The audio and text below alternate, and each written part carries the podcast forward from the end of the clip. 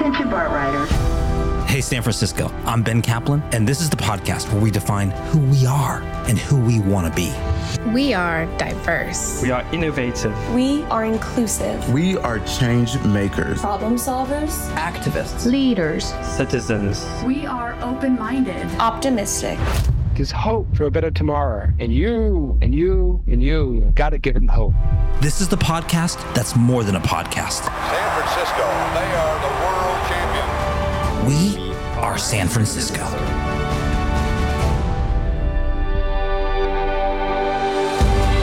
Hey, San Francisco.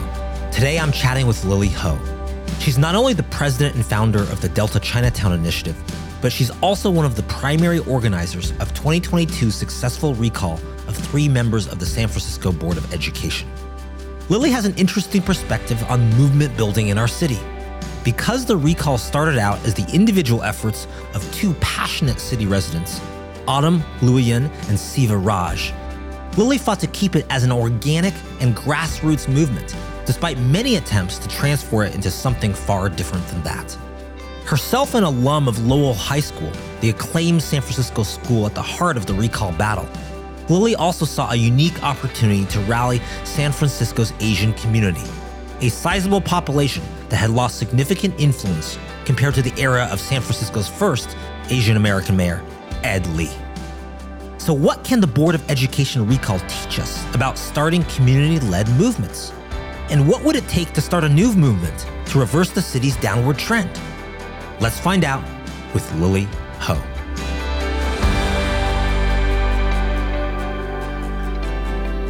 Lily, you've been someone who's been very active across all types of civic action and political action in San Francisco. For the Board of Education recall, how did you come to get involved in that? You were a Lowell High School grad. For people who don't know, well, we can explain what that means. But how did you get to be involved in this really what became a movement to recall three Board of Education members, but also refocus everyone on what was the most important things we needed to accomplish in the school system. Thanks, Ben. Thanks for having me. Yeah, the Board of Education recall was such a wild ride for, I guess, our whole city. I first got involved because I was actually just paying attention to school closures. Uh, one of the hats that I wear is a board member on uh, Huckleberry Youth Programs, and we have a runaway shelter. And that shelter is used for kids in transition, youth in transition, whether they would be reunited to parents or if they would move into the foster care system. And the house was considered an essential service during the pandemic. So it was open 24 7. But all of the beds, the house was empty. We didn't have any kids come to us at all during the pandemic. And it was really heartbreaking to see that because we know that cases of abuse do not does not stop during a pandemic. It probably it, it intensifies under economic strain, and it intensifies when children are at home with their abusers for more hours of the day. And the primary reason why our house was empty during the pandemic is because schools were closed. Teachers, the SFUSD was the number one referral service to Child Protective Services, CPS, that would then bring these kids to us. So I was paying attention to the reopenings of the schools for a long time. And also, my other hat as an advocate for Chinatown, we were advocating for families that live in SROs. And again, um, these kids who are not in school were just trapped in these 10 by 10 single room occupancies for months, for months with no end in sight. I mean, they had very, very small space to move, work, do anything, and they were trapped. What time frame is this? We're talking about when kind of the seeds of this are starting. So 2020 was the pandemic. No vaccine in sight, right? I think it was December we started getting word that there might be a vaccine coming out. January, we thought that there might be a vaccine coming out. I think it was the end of January, if not the beginning of February, when there was the famous Board of Education meeting, commission meeting, where they stripped Lowell of its admissions policies and made it a lottery. It was really deep in the pen. I remember I was I plugged in to that commission meeting because I was really curious how SFUSD would talk about Lowell High School and race-based admissions. Just for people not as well versed as obviously you are in this, you know, we're in a pandemic. We're like, lots of parents are struggling at this point because we want schools to reopen and some kids might be able to focus on like a Zoom class. Other kids cannot. You're just like waiting, waiting, waiting. Okay, what are we going to do for the context of this to do it?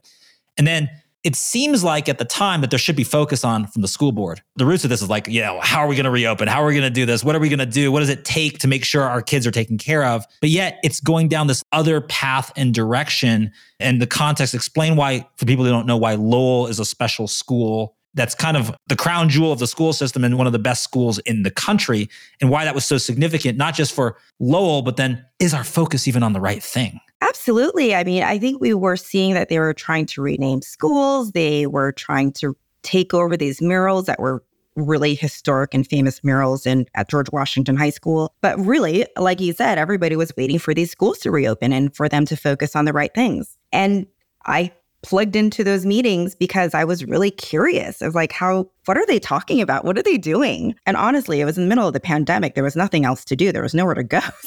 explain the significance of Lowell because I want to get into like how movements form, but the significance of Lowell as a trigger because that specific school, which is a merit-based school, you have to get admitted to on the basis of merit. It's also a school that has a high Asian population, part of the Asian community in that school, so it's significant in that sense. Why does Lowell become a trigger to just be instead of just being like frustrated parents complaining to something that rises to the level of like we're going to recall school board members why is lowell the spark for that I would say that it's not just like Lowell High School alumni or like Lowell High School parents that were triggered by this. It really was a place where people were proud of. It's like our Supreme Court justices went to Lowell High School. We've had really famous, accomplished people come out of Lowell High School. It's a crown jewel of this whole city because a lot of successful people have come out of it. And you can say, like, look, they were educated in our public school system. And in general, for immigrant families, for you know anyone who believes in this American dream, education is the pathway to changing your socioeconomic status. And for Asian parents, education has always been emphasized. So there is an emphasis for you to like, you got to do good in school. If you do good enough in school, you can make it to Lowell. If you make into Lowell, you might be able to get into a college or a good college, become a doctoral or engineer, whatever that is. And so it's really the idea that education can be the vehicle that uplifts families and change your path. And so when the school board takes an action where the action was to remove merit based admissions, put it in the lottery system, which is a whole other topic we, we can talk about later. Does the lottery system make sense at all and how it's implemented? But besides that, sort of make it like every other school that exists, even though it was kind of this special school. It had the feeling, right, of like it's good to have concerns about equity and access. And, and many of us, of course, believe in that, but not by reducing everything. Like if you're doing well, reduce it to get equitable at a low level. We want to like raise everyone up to get equitableness at a high level. And this just felt like the opposite of that and almost striking at this sense of like educational opportunity for kids. And we're like, we're taking it away instead of empowering people with more. Yeah, at some point, equity got conflated with equal opportunity. And that conversation has been kind of shifting for many years. You know, I personally don't necessarily agree that we need a merit based magnet school in this town, to be honest. But I think every school should be as good as Lowell. Why can't we get all of our students to be good enough to go to Lowell. We should have many Lowells. We should have many high schools in the city that are just as attractive for parents who want their kids to go to. It doesn't make sense to like take away one because not everyone can have that. Take me through then what happens and how does this become the spark? I mean, we talked about some of the reasons of it, but what happens that? What happens after that board meeting and how does that start forming into action and including lots of people were thinking about what to do and a couple that actually fairly new to San Francisco that takes an action to sort of spark the actual papers to do the recall? Yeah, I mean, there were many reasons to start a recall, with or without the Lowell decision.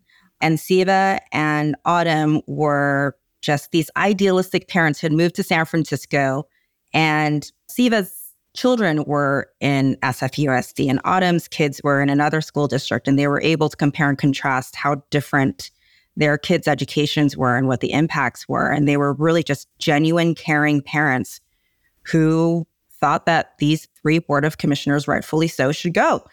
And so they filed the papers to submit for the recall uh, before anybody else did. And they sparked this grassroots movement. So, what happens after that? It starts showing up on the radar that these paperwork was filed. And what happens? Because I think what is unique about especially the Board of Education recall, is that it's very organic. It's very grassroots. You and I have chatted about this before. It's very grassroots. It has an authenticity about it, which was important to sort of keep and not turn it into this big political operation. So, what happens after that? How do people start noticing it? How does word spread? How does it start turning into a movement? It started as a Facebook group. And prior to that, we already had some Facebook groups going amongst Lowell High School alumni. Which you are one, we should say, by the way. You are yourself a Lowell High School alumni. Yes, yes, I am a Lowell High School alum. And, and some of us at Lowell High School were like, let's look into a lawsuit. They were looking into lawsuit route. I said, let me look into the recall route. Like, what does that look like?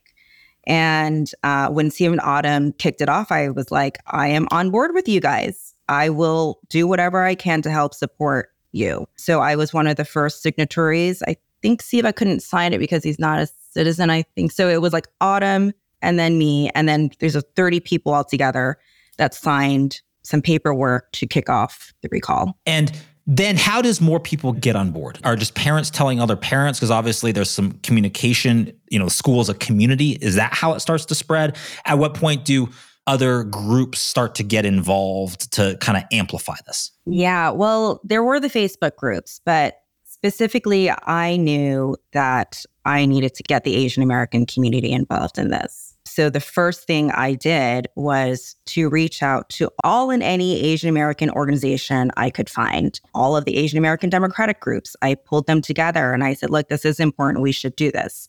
And I would say that it wasn't universally supported. People didn't really want to jump onto something that might fail.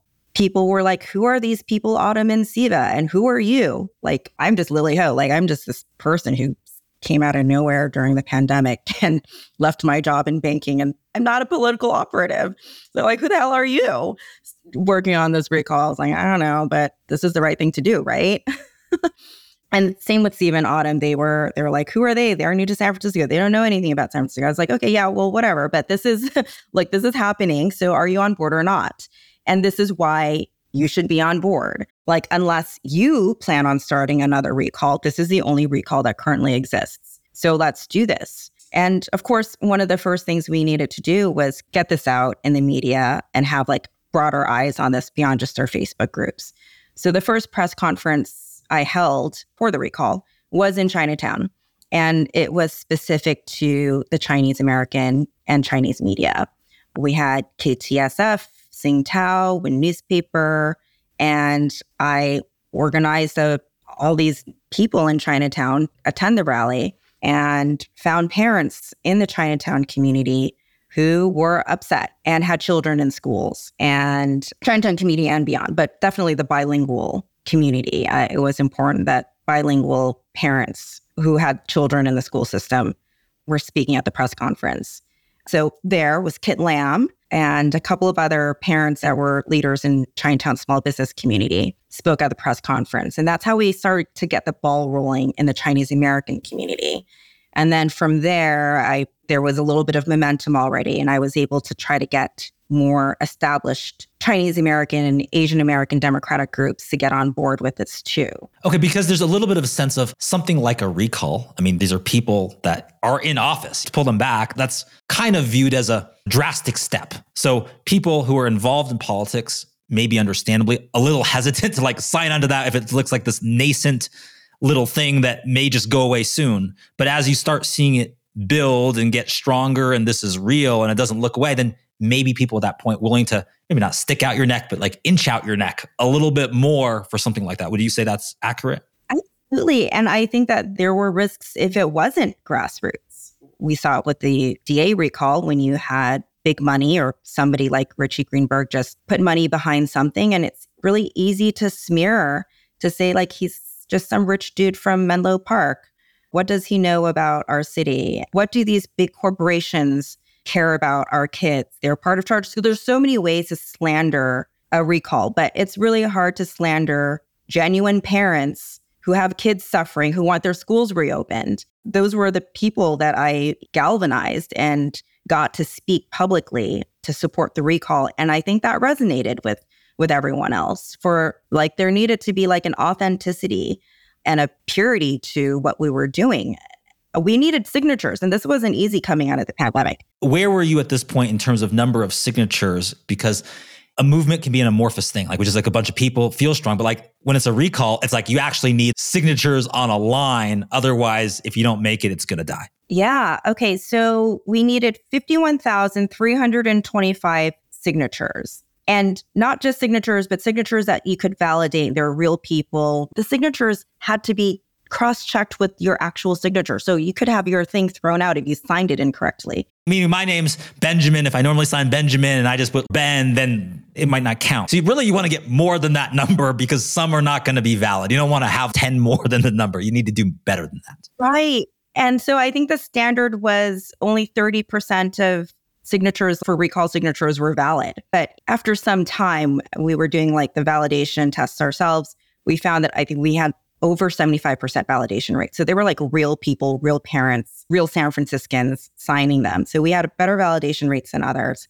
There was polling done, I think, early on in the recall that said that 60% of voters supported the recall. So we knew that there were out there. We we knew that there was like a lot of people out there. We just needed to get to them. But we were coming out of the pandemic. So this is the spring of 2021 because the actual vote happens February 22. So this is like not quite a year in advance of the actual thing, but okay, spring 2021. What did your numbers look like? Off the bat, it was pretty easy. And then how did you have to extend that? Okay, so people started to get vaccinated February, March. April. And then, you know, remember we had two rounds of vaccines. We started collecting signatures in April. The press conference that I held in Chinatown for the Chinese American media was April 21st.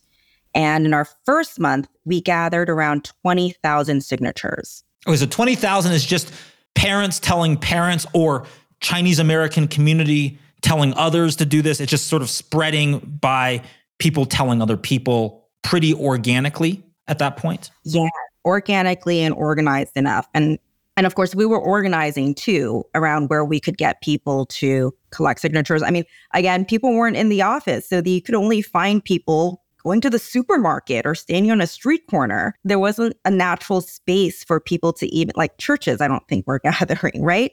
So, where were the signatures coming from? How are people doing it? Was it at like supermarkets and stuff like that and people were in front or what? Yes, we organized our, you know, fanatic parents who felt strongly about this, specifically around like the supermarkets, at farmers markets. There was always someone at every farmer's market. That's like what we were striving for and then at the major supermarkets, just because that's just where we we knew there was some foot traffic. Again, we were coming out of the pandemic, and you needed pen to paper signatures, and you needed three of them. It took like it took like more than way more than five minutes it like to actually fill this stuff out. And how many volunteers at this point are doing the signature collection? I mean, if you're going to be at every farmer's market, like what's the core team at that point? Completely fluctuated. I would say it started off with something like 20 to 30 for the first month. And we were just handing these out as much as you can. Like, here, take these home, have your whole family sign it. And then we had Joel Engardio host a drive through signature thing in front of Lowell High School, I think in May, in early May. And that was a su- huge success. Um, people just, you know, did like this drive through and got a lot of signatures out there too. And again, part of the strategy was also to give people the petitions to sign. Like so that way they could give it to someone else. We're getting a lot out, and you're going to get. They're going to tell other people and do this. You crossed twenty thousand, and then what was after that? What were kind of the milestones, or how hard was it to? I don't know. The next ten thousand, the next ten thousand, as it keep going. So at the time, we were only collecting uh, donations $99. And the reason for that is you have to file certain paperwork around uh, that. And it was just more paperwork that Siva and Autumn wanted to do. And and honestly, there was this very optimistic idea that we could do it without getting paid signature collectors. Which is often done. And there's consultants you can hire and other things like go out there and get the signatures to do this. And there was a sense that we want this to be an organic movement. And honestly, it's better if you can do it that way, but maybe harder. Yeah, yeah. that's ideal. But we saw, I think it was like around June, it started to plateau. It was hard to get from 20 to 25,000, past 25,000, and um, numbers were starting to die. So basically, all the low hanging fruit, everyone who supported recall knew about it, you know, they signed it already. They went out of their way to sign it. And then it started to plateau and money was plateauing. At that point, one, donations needed to increase. And two, Siva and Autumn had to really just decide like, yes, we need paid signature gatherers to do this. And paid signature gatherers are not cheap. They're like, they're quite expensive. And it was something that I think kind of like took away from this authenticity of this organic grassroots movement. But it was actually something that really needed to be done. Again, coming out of the pandemic, it was summertime, people were leaving town by June. And really, the only way to do it was to get dedicated people on the streets all the time. So you were doing this obviously in an environment just like hard to get to groups. You're doing it. And so you made the shift in strategy at that point like, we've got halfway there. Let's get some added boots on the ground to get the rest of the way. For sure. And at this time, I mean, there were political consultants and other San Franciscans who thought that they could run this recall better than two people, you know, Siva and Autumn, who just came to San Francisco and was waiting for an opportunity to start a second recall, to let this one fail and start a new one. Explain that to me because there can be people who are very supportive of the idea, but the vehicle for it they might not want. And there can be egos involved, even people that agree politically. There can be sort of territory things. There could be, was it done the right way? Because it's politics, it's political, right? Even though everyone wants the same thing to happen, you might have people cheering for a certain recall to fail so they can start another one, which actually, in the case of the district attorney recall, there were multiple ones, including ones that failed. Yeah, you hit that on the head. I mean, yes, it's politics and it's San Francisco. People are very opinionated about how they want things to run. Even when we do agree, we are still opinionated about it, right? And so there were definitely people were waiting for opportunity to jump in there to start a second recall. And personally, for me, I felt a strong responsibility to keep this one going because it had already started off as a movement around Chinese Americans and Asian American parents who were really pissed off.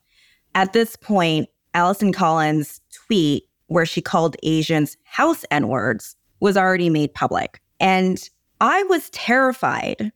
Ben, actually, this is what drove me to continue like driving this recall. I was terrified that our API constituency groups would be ignored for over a decade. It would set us back a, over a decade if any electoral district would point to San Francisco and say, look, they had an elected official call the Asian Americans house N words and they couldn't get them recalled. I was terrified that our API votes and our demographic would continue to be overlooked and exploited and our community voice would be would continue to be abandoned if we didn't get this done. And so maybe the fire was starting to, you know, still going, but kind of dying down a little bit. Did that have a kind of admin or fuel to get it going? Or was it you personally? It absolutely motivated you. And then you went out to the people and said, Hey, we've got to do this. We can't let this happen. There's more at stake even than just this recall here for our community in San Francisco. That is completely how I felt about it. I would say probably the ebb and flow of collecting signatures is not always linear, and that would be a normal take. But you know, we did have all that steam for 20,000 signatures the first month. And then the second one was drastically lower. Like we didn't get 10,000, we got like five or something like that. It was like, it was a steep drop. So the strategy absolutely needed to transition and change um, especially since we were coming out at you know, we, we, were coming into the summer season. People were leaving their homes or the city for the first time. They were vaccinated for the first time and leaving the city. Like there was a small window that we were allowed to collect signatures, the 51,000 signatures for any of this to qualify. What is the deadline at this point? How far away are we you? We had give or take like three, four months, I think is what we had, but all of that was the summertime. Okay. Right. People were going on vacations and stuff. So you had four months left or another two months? I think it was six months total that we had. Okay. So you weren't up against, oh my gosh, we're not going to make the deadline yet. You're okay, but you just could see the if you extrapolate the line on signatures, the problem is you might not make it in the 4 months you had. Yeah, I- we had to have certain number of signatures every week for us to not completely fizzle out. Or I mean at that point people were saying we're fizzled out. The recall is dead. It's time to start a new one. So how long did it take you to get the paid staff to do this and was there an immediate impact? What happened the month after that once you brought them aboard? What time did you cross the finish line? Well, for one, I had to keep the idea that this recall could still be successful amongst city political leaders. Because otherwise if they didn't think it was going to be successful, they'd start shifting to another recall. Yeah. You don't want that to divide signatures to something else that's the same thing, but it would split off at that point. It would no longer be this authentic, organic grassroots movement. And more importantly, it would not be something that was led by the Asian American community. I see. And then do you manage to kind of hold them off from creating it or you had to get another 10,000 signatures fast just to show that this was still going? It was both at the same time. At the same time that we needed to get more signatures, I kind of held everybody off at bay. There was, I, I mean, you're asking about some significant moments. I do recall this one significant moment. It was in the beginning of July. And at this point, the recall, they were running out of money. I don't think anyone knew that at the time, right? We were, we were running out of money. The numbers were dropping. And I brought Siva and Autumn to um, to this political luncheon where the intention was to ask for money. One, talk about the recall. Two, ask for donations. And at that luncheon, Mary Jung, she's the grandmother who is one of the leads in the Chesa Boudin recall. And I, I did not know her at the time. We spoke a little bit. Siva and Autumn spoke a little bit and introduced ourselves to this group of, you know, seasoned political operators. And Mary Jung stood up and she said, if you are going to give to the DA recall, don't worry about it for now. Give to them first. She said, give money to the Board of Education recall first. And she personally gave $1,000 of her own money to our recall. And I think that was a really big moment that helped turn the conversation around, that allowed people to believe that we could do it. We could get the money to do it because that's what it required at that point. And that did help shift the entire kind of environment around what our recall looked like. It wasn't just organic and naive, it started to turn into something that had some supporters behind it. And from there, there were more donors that started to give money as well. And then how much did you raise and how much did you need to raise on the heels of that? Basically, was to fund the paid petition gatherers at that point. Yeah, I don't really remember what those numbers looked like. But also, I'll say that because there were two recalls at that point that were going on, because um, the DA recall started several months after the Board of Education recall, they went straight to signature paid signature gatherers right away because they they're seasoned. They they're smart. they knew how to do this, right? They just went straight to um, paid signature gatherers to make sure that they meet the deadline. And some of those signature gatherers were collecting for both recalls at the same time. So they built a little bit of an infrastructure that we were able to ride the coattails on. At what point did you cross the threshold? How long ago after that? And when did you cross that threshold? I think it was August. I remember knowing that we had crossed the threshold and we would be okay. And was that just a feeling of relief? Was it a feeling of joy? Was it were you tired? How did it feel? Or was it like, well, now, okay, we're going to be on the ballot, but now we actually got to make sure this passes? How did you feel? Uh, well, you never know until you know, but like my numbers looked correct. So um, it felt like it felt like there was still a long way to go, to be honest. It's like, okay, this is just one milestone. There are many more milestones left to go. It didn't feel done. Okay, so you got through it. It's a relief. There's a lot of work to be done. Take us through what happens between essentially August and February, I think, of the next year, that time period. What are the key moments there that continue to advance this? And at what point do you start to believe that this is going to make it? Well, I think at that point, when other political operatives and others saw that, like, like what are the next paths following? Okay, they have Siva and Autumn have collected enough signatures, and then what? Well, what happens next is like the mayor appoints appointees. And so then there was like jockeying around which which would be the right appointees to appoint like who can speak for the Asian American community or just students in general. Like who can win an election? It turned into just an election race. You know, it turned into who can win an election. And it turned into kind of like politics as normal, I would say, because this grassroots part of it was really, really there for the signature collection part. And whoever the mayor appoints was not really not in the hands of the moms and dads at the farmers markets and supermarkets collecting signatures. And where did all that energy go at that point? Because there's a lot built up. Nothing's really changed, although a significant accomplishment to get that many signatures. But does that energy have a place to go? Do leaders emerge in different ways? Are people rallying different groups? You know, are, are there opportunities to like rally Chinese speaking voters in Chinatown and, and making sure they're involved and will vote? Where does all that energy go, even as it becomes more of like a traditional political election battle? Yeah, I mean, I guess this is like a very very interesting time in in San Francisco. I mean, in the United States as well, but we were seeing the rise of anti-Asian hate and crimes being committed um, that seemed to not be ending, and they were they were just kind of unheard of stuff. I mean, eighty year olds and seventy year olds living in the Sunset in Richmond getting robbed while they're going to their car. I mean, just it was insane. Like it. and there's still, you know, a lot of anti-Asian hate. And we just saw we just saw recently in the past week we've seen instances of that. If people were thinking that oh it's died down, I mean no it hasn't. Yeah, I mean I guess there's two ways to look at it. One is like this city is broken right? Our government is broken. There are so many things wrong that we can point to our elected officials to blame. And hence we had four people recalled. So that momentum was there. It's like people were people are frustrated. They want to do something about it. And, you know, angry people vote and angry people will put their signatures on pen and paper on ballots.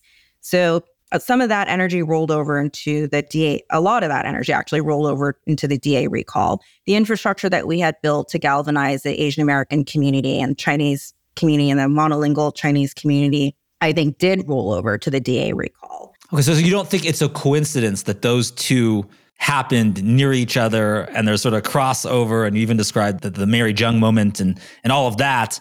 It's not a coincidence that those happened together. Um, I don't know about the coincidence part, but it did happen.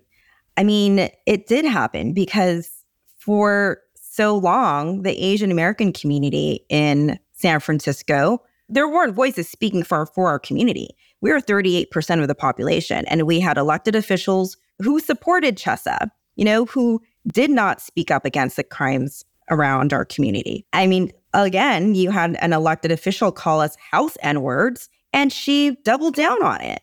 So I think there was a lot of rage around the disrespect for our Asian American community.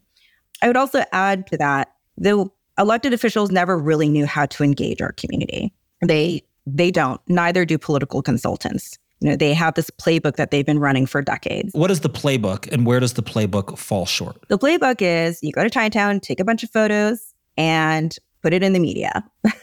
have something translated. And maybe that might have worked decades ago when Chinese people weren't allowed to live outside of Chinatown, but that doesn't work anymore. You know, the Asian American community lives everywhere in San Francisco. And yet the idea of the political powerhouse being in Chinatown is not true. Quick detour, and then we'll get back to the rest of the story of the recall. But was it all different in the time of Ed Lee, you know, Asian American mayor of San Francisco? There was a higher number of Asian members of the board of supervisors. Was it different back then? Did you feel, even, even I know you weren't super politically active back then, but did it feel different people when you talked to people? Absolutely, it felt different. It felt like, okay, sweet, we've made it. We can take our eyes off the ball and live our lives.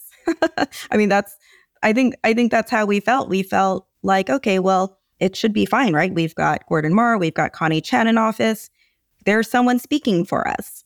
Um, but it wasn't until these recalls were happening did we see that our Asian faced elected officials didn't actually support the community and what we felt were important to us, which was education and public safety. So, what happens there between, you know, as we're moving towards the election, people are going to come to a vote. You feel like public opinions in your favor, but public opinion is only one thing. It also matters who votes. It also matters operations on either side of this to get more people there.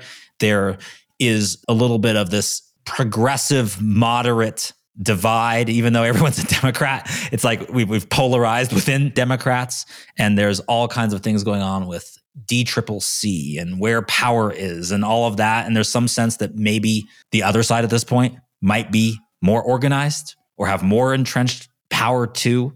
So, how does all of that play out just so we could kind of like finish the story and get over the finish line? Yeah, I would say this ties into the rest of what's going on in San Francisco too, right? I mean, it's not just these recalls that San Franciscans are pissed off about.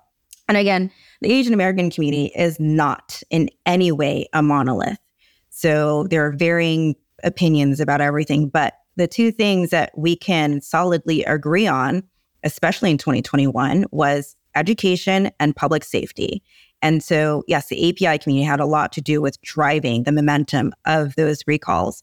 And what we do with that energy from here on out, I think it ties into the story of the rest of San Francisco. We're also not happy about the civil chaos that's going on, the perception of. Yeah, civic disorder. And the problem with it is that not only is it the disorder itself, but it's very symbolic of where we are, which creates a lot of fear on top of it, that civic disorder.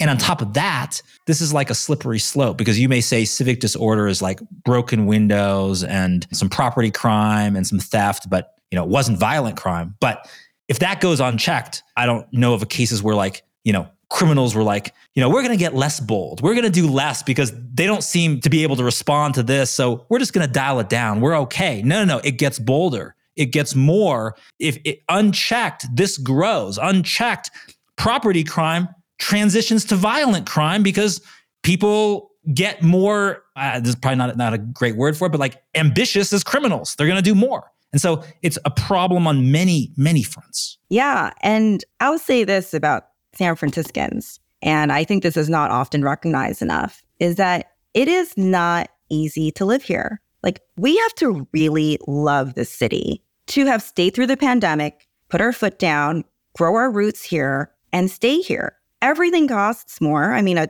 parking ticket is like 110 bucks. You could easily have a way more comfortable lifestyle. You move 15 minutes away into Marin.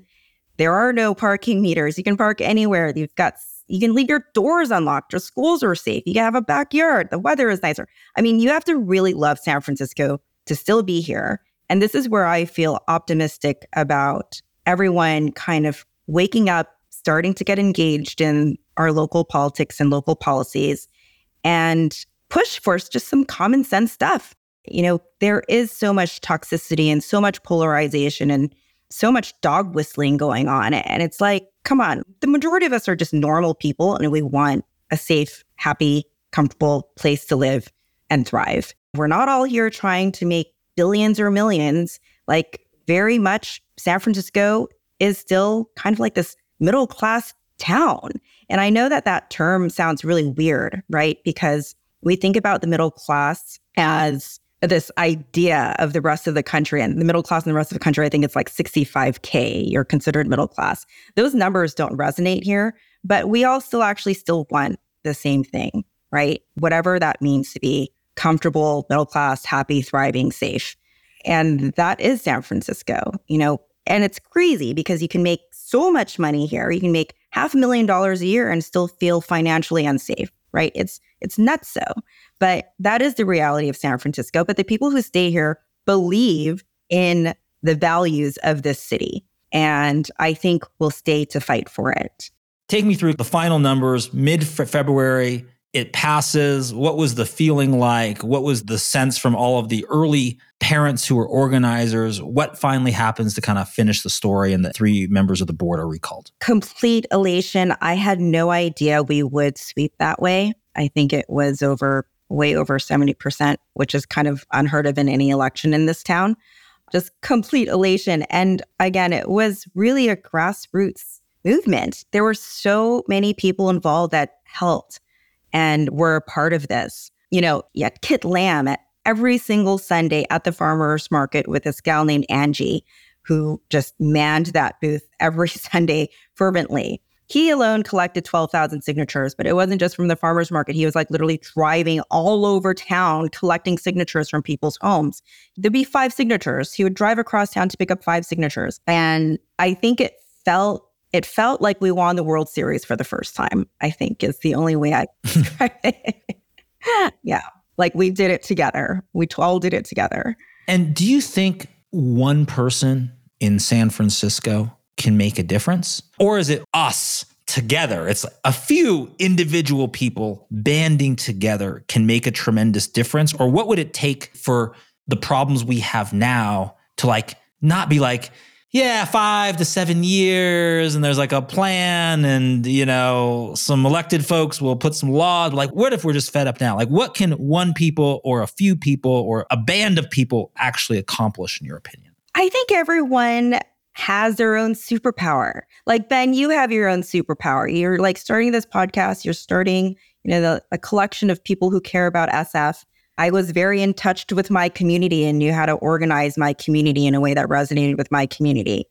Everyone has their own superpower, and we need all of these tools in the toolbox to be working together. I would hate for someone to think that it takes one person because it doesn't. It takes like a lot of people caring. Oh, it takes a lot of heart to want to do something and to continue to do it until we're satisfied. And what would it take to have another movement to turn around the city take hold now, do you think? I mean, you did a tremendous amount activating the Chinese American community in the early stages to get from zero to 20,000 signatures and, and, hold the press conference and all that. You need that critical mass to form. And it's my belief that we have enough collective will and coordinated action. What I mean by that is it's often two sides of the coin, meaning organic and organized. You need both, right? You need it to be that organic thing. You can't make something out of nothing, but yet there's a lot of energy that can just go every which way. And we need to focus it and channel it. And that's the organization. So, what can we do? What would it take to get that going that it can last? Because it feels like there's a collective will. Now we need coordinated action. It feels like there's organic under the surface, but now we need organization. Yeah, absolutely. I think what we need to do first is recognize that there is a lot of toxicity in our local SF politics and to step into that environment, taking that part of yourself away. Like, be willing to have conversations, be willing to listen to the other side or differing opinions. Like, we pride ourselves on being the most inclusive c- city, but when it comes to politics, that's like really not too true, right? It is important for us to engage with our community and be civil and building this community where like we all want the same thing. We want the city to be better. And it's okay if we disagree on, I don't know, 20% of things and disagree on 40% of things. We we still can work together and get along and we can still make this place better. And I trust that in good conversations, we can come to a common sense solution. And I personally believe that one of the most underrated phrases in politics, and I like almost never hear it, which is we agree to disagree. Let's agree to disagree on this. Yeah. And we have a bigger mission at hand. We have a bigger purpose. There's a lot of other things we might be aligned on. We agree to disagree. Want to go have a beer? Or like something else, right? Like yeah. there's bigger things. And if people would just say that, you know, you get this heated argument, you get this stuff and all this stuff, and you're just like, you know what? We agree to disagree. At least we agree on that. You know, let's go do something great for our city. Let's go have some fun. Let's do all that. And I also think it's amazing the people that stayed here and didn't move away. And you know what? It's okay because I have they care about San Francisco. They love San Francisco. Maybe they did move to Marin, right? Or they did move outside the city, but they still care. That's okay. You know, that was individual things. Things happen, different situations, different people. Be involved, come back. Let's make things happen. And all of these little differences that we have. Mm-hmm. The, the funny thing is, is like if Lily, you and I, I'm sure if we talked about things enough, we would find things that we disagree on right? But like, I don't even agree with myself. There may be different sides. You may have opposing, conflicting views on things. That's okay. But I actually think we're stronger and we're better off when we come together, even with those differences. It makes a stronger movement. It would be stronger. We disagree on these things on the periphery or individual issues, but we come together. That's a stronger movement than if we 100% agree on everything. We're in lockstep. It's all rainbows and puppy dogs. And that's not as strong a movement because once you have outside forces in that that split that, it splits apart. But if you've overcome some of those individuals, that's strong. That's change. That's what makes a difference. We agree to disagree. Let's go have a beer and let's go change San Francisco. Yeah, I love that sentiment. And that's what that's what community is about and family is about. You don't agree with everything or everybody. I again, I don't agree with myself half of the time. like, why the hell did I do that? You know? but we should all come together and have fun and make the city better. We can do it. As simple as that. It's, of course, not quite as simple in real life, but I'm hopeful. I think now is a critical moment. I've talked to a few people now in the city who, who may say, um, and this isn't my term, but this might be a generational moment. Maybe only rarely in a generation do you have sort of that collective will and a chance to do something. And because the pandemic sort of disrupted everything every which way, everything's in, in sort of disorder. But it's a unique moment. So I personally think now is a time for lots of new faces, fresh energy, fresh people. And I love it that maybe just to wrap up, you started in finance, you worked at a bank, and here you are a few years later doing more and more and more and making a tremendous difference. So that's exciting. So maybe a final question for you, Lily, is reflecting on all of this. It seems exhausting, it seems like a lot of work. Why do you keep doing it? And what do you think we can accomplish together in, let's say, in the next three years? Oh, interesting. You call it exhausting, but actually, I think uh, this is just me, but I'm exhausted when I don't live my values. But when I do get to live my values, it's empowering. It's beautiful. I have way more energy. I feel way more effective and productive. I can have multiple work streams because I care about everything that I work on. So personally, it's not exhausting for me. I, I love seeing that, that we can actually make our city better. I love seeing that we have been able to make an impact, that we've been able to do recalls that have never been done before. We've been able to wake up communities that were never activated before. We were able to build community because so many people want the city to be better. And I'm really happy to see what you're doing, Ben. I, I think you're onto something. I, I do think we are, everyone has come out of the pandemic a different person. Let's admit that, right? We've all grown, involved, became more resilient coming out of the pandemic. And to stay in the city throughout all of this chaos, like, yeah, we love the city. We're all fighters and we all want to be here. So while we're here, let's just make it better. According to Lily Ho, there's a time in the life of any movement when it's the moment of truth. People are intrigued, but then they start asking questions. Will this succeed? Will it fail? Who is already on board? Who isn't? And it's in that moment that the movement requires someone with a vision who says three simple words This is possible. And you know why it's possible? It's because it's the right thing to do. So don't think big, think small. Movements happen when a few people decide to devote personal time to the same shared mission. And that is unbelievably contagious. It wasn't an accident that the Board of Education recall was rooted in our public school system. Education is such a critical issue for San Francisco because it exposes our values. Just like a married couple that doesn't really get on the same page until they have kids and are forced to agree on how the heck we're going to raise these new life forms. Education speaks so powerfully, not only to who we are as a community, but who we want to be. If we believe in equal opportunity, do we raise everyone up to a higher standard? Or do we push everyone down to a lower one?